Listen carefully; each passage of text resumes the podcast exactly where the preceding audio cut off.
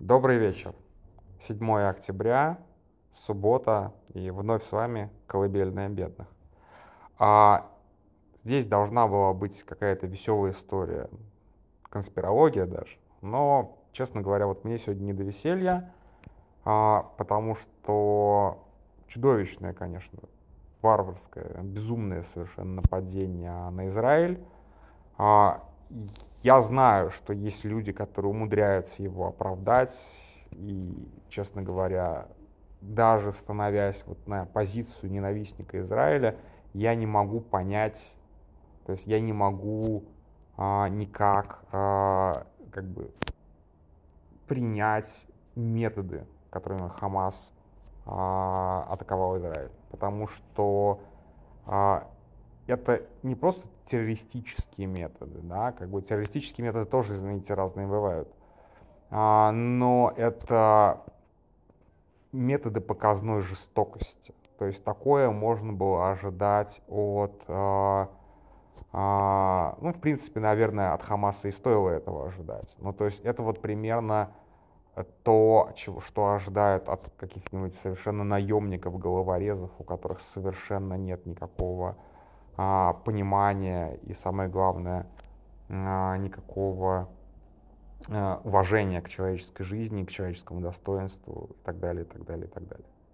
Вот. Я вот вспоминаю свои чувства 11 сентября, понятно, какого года, да, я тогда был, ну, прилично антиамериканским, да, но у меня не вызвало радости вот эта вот атака. Я смотрел как, как, как оглушенный на эти падающие башни, и я понимал, что как бы ну, совершилось гигантское зло. Да, ты можешь там как угодно проклинать Америку, ее там империализм, а, ее там устремление, как мне тогда казалось, к мировому господству и все остальное, но ты не можешь одобрять там убийство, одномоментное убийство нескольких тысяч человек.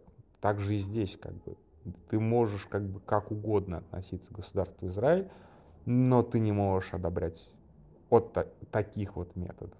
Ни, ничто не может оп а, а, оправдать массового, а, массового террора. И как бы люди, которые сейчас ищут какие-то вот эти вот моральные лазейки, типа, ну вот, они сами виноваты. Но эти, это, это, это очень херовый путь мышления, который заведет вас совершенно не туда, куда следовало бы. То есть, ну тогда окей, -то, просто как бы записывайтесь в отряды Шторм Z и валите на позиции. Вот там вот как бы вас там примут с такой, с таким характером мышления, вас там примут с распростертыми объятиями. А, я вижу достаточно много конспирологии за вот этой вот атакой.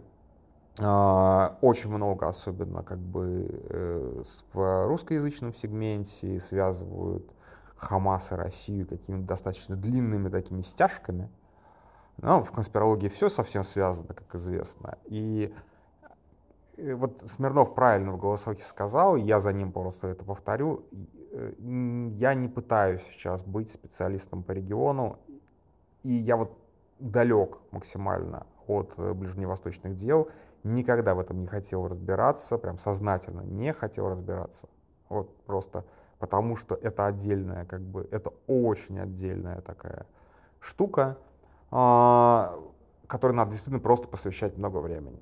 То есть, если ты выпадаешь из контекста, ты начинаешь быть, в общем-то, ничем не лучше а, таксиста, который излагает свои теории о мироустройстве. Так не надо делать. Вот, поэтому я тоже не буду как бы говорить о том, что вот там как бы то, все, пятое, десятое, это с этим связано, эти с этим а эти этим командуют, все остальное. Там очевидно совершенно, это все как бы всем признается большая роль Ирана, а, но также там есть еще несколько а, активных игроков, то есть уже суннитские государства, то есть Иран тоже у нас шиитский, суннитские государства, государства залива, у которых очень разные отношения и с Ираном, ой, с Ираном, и с Ираном-то понятно, они там еще тоже при, при, при, прилично все запутано. А, и с Израилем, и с Хамасом, и с палестинцами. в самой Палестине там как бы черт ногу сломит. Сектор газа еще отдельная вообще история. Вообще ничего не знаю, не понимаю, потому что слишком много сущностей, а, о которых нужно или знать хорошо, или лучше вообще ничего не знать. Я вот сегодня подписался на очень неплохой канал, а, я кину ссылку, ну, мне он нравится. Может быть, я сейчас, как бы, опять же, мне скажут, что это херня полная, не читая этого, это как бы там соответствующего какого-то направления канала, но вот мне показалось, что там более-менее адекватная история. А, адекватно рассказывается эта история. А, хотя сейчас вот в этом канале больше такого новостного уклона. А, что важно, что, о чем пишут как бы многие, что действительно а, Бенемин Нетаньяху слишком увлекся спасанием собственной жопы и совершенно просрал эту катастрофу. Скорее всего, опять же, не разбираясь в предыстории, но вероятно, как бы к, это, к этому есть как бы для, для таких утверждений есть основания, да, потому что очевидно, что мы все как бы там легенды ходят о там невероятной крутости а, израильской разведки, но это работает в обе стороны, как бы, то есть э, Израиль также совершенно прозрачен для агентов э, Хамаса и прочих, потому что ну, там смешанное население ничего не скроешь. Если происходит какое-то ослабление, если происходит какая-то внутренняя сумятица, то, очевидно, противник этим воспользуется. Почему очевидно? Опять же, почему этот конфликт, как сказать, был необходим Хамасу? Тут как бы, опять же, у меня будет очень общее рассуждение, потому что я примерно представляю себе, как могут строиться вот такие вещи, террористические организации, пришедшие к власти. Ну, во-первых, как бы надо быть очень осторожным с термином террористы. Потому что террорист, террористами называют просто как бы ну, политических оппонентов очень часто, да, там. Лукашенковский режим называет террористами просто людей, которые не хотят, чтобы Лукашенко оставался у власти. С путинским режимом часто происходит то же самое. То есть как бы с, террор, с террористами надо быть осторожнее. Но Хамас действительно террористическая организация. Они пользуются террористическими методами, они этого не стесняются.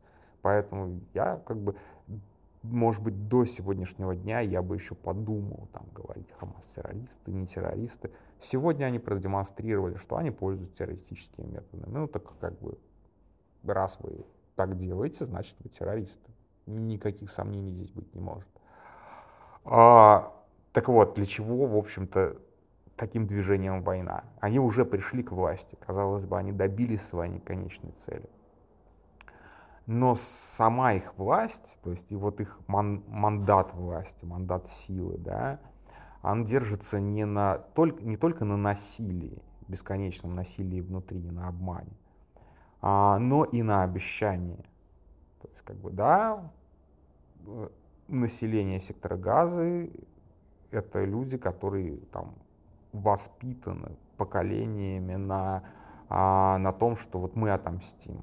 Нас обидели, нас унизили, изгнали, сделали беженцами, надо мстить.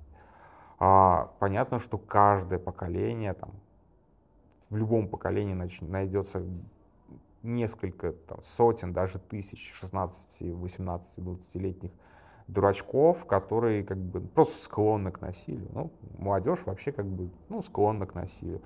Им достаточно просто, когда, абсолютно, когда еще и воспитание такое идет, им достаточно просто объяснить, что вот он враг, вот как бы лицом повернули, вот он враг, стреляйте туда. А, никакого особого даже пинка не требуется. Да? Более того, люди, заряженные такой пропагандой, они, приход... они начинают как бы быть недовольными, они начинают требовать, ну что такое, годы идут за годами, вместо, как бы, а вместо того, вместо обещания, вместо тех обещаний, что мы отомстим, не происходит ничего. Буквально вот поколение за поколением взрослеют, и вместо того, чтобы мстить, просто ездим на работу. Ну, то есть, вот как бы, причем в Израиль, причем чтобы, что, чтобы выжить, чтобы заработать, где, где обещано, да, и под Хамасом, под таким вот движением, как Хамас, начинает шататься. То есть им нужно канализировать куда-то эту агрессию.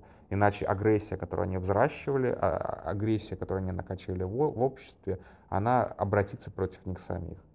Поэтому для Хамаса это буквально вопрос выживания, отправлять людей на смерть. Это, вот, это страшно звучит, это очень цинично. То есть очень циничный подход на самом деле у этих террористических движений. а, что если ты выращиваешь людей как террористов, ты рано или поздно должен их задействовать как террористов, и они не должны погибнуть как террористы. И для будущих поколений они будут героями, и на этих, на этих героических смертях мы вырастим новое поколение террористов. То есть это вот такое практически безотходное, очень циничное, очень кровавое безотходное производство. А как договариваться, как разговаривать с таким, а, с таким режимом, я, честно говоря, не очень представляю.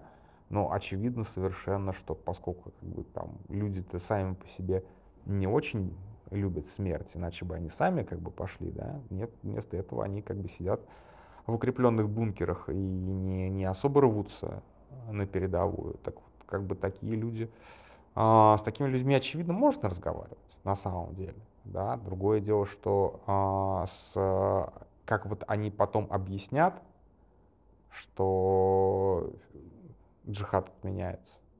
Мы передумали. Вот это вот для них была очень сложная политическая задача.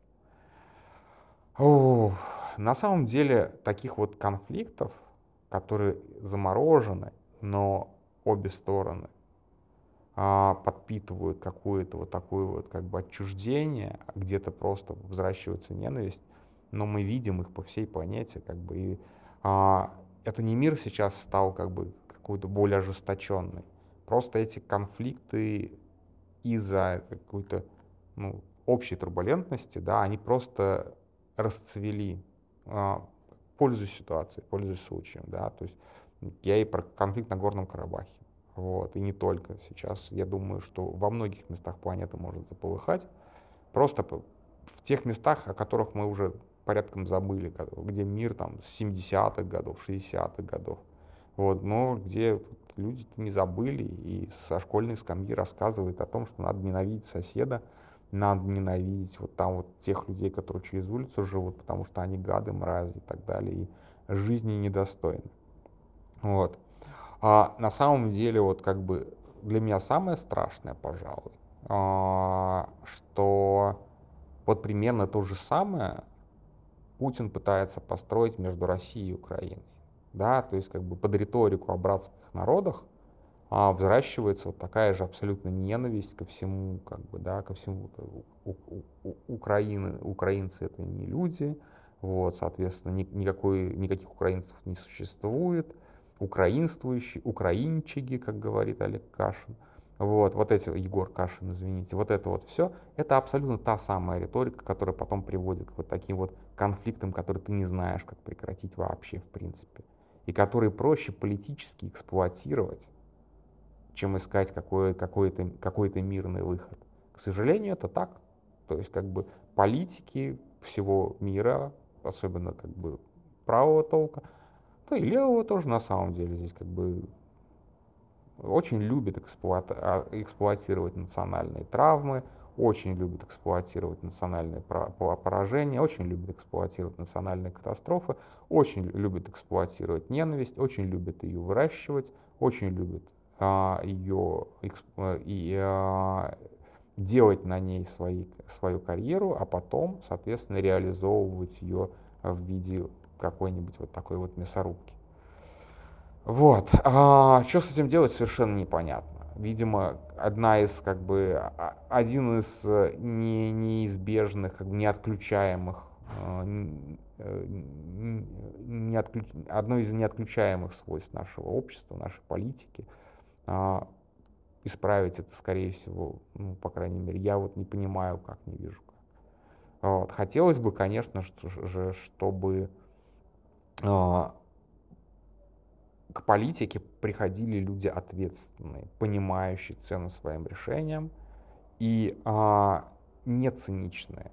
Вот у Смирнова была телега про то, что вот нам нужны какие-то, борьба за какие-то ценности, которая, кстати, тоже может быть достаточно цинично использована, так-то, как инструмент. Вот, скорее, конечно, хотелось бы, чтобы а, в политике было меньше цинизма, потому что как бы Другая грань, да, это фанатизм. И вот и фанатичные политики, и циничные политики. Кстати, это может быть одновременно и то, и другое. То есть человек, убежденный в своей правоте, и при этом крайне циничный, это далеко не какое-то там невозможное явление, как раз наоборот. И фанатизм часто сопровождается цинизмом. А вот люди с ответственным отношением, в том числе и к человеческой жизни, они, конечно же, никогда не пойдут на то, чтобы отправить людей убивать и умирать просто вот потому что, потому что потому, потому что мы их всегда ненавидели. Вот такая вот странная телега, не очень хорошо я формулирую такие вещи, но вот мне кажется, что иногда какой-то такой абстрактный гуманизм, ну просто как бы, не знаю, просто желание прекратить эксплуатацию ненависти, ну, о нем стоит вспоминать просто. Как бы не стоит бесконечно эксплуатировать ненависть, тем более, что ненависть к неопределенно большим группам лиц. На этом все. Спокойной ночи.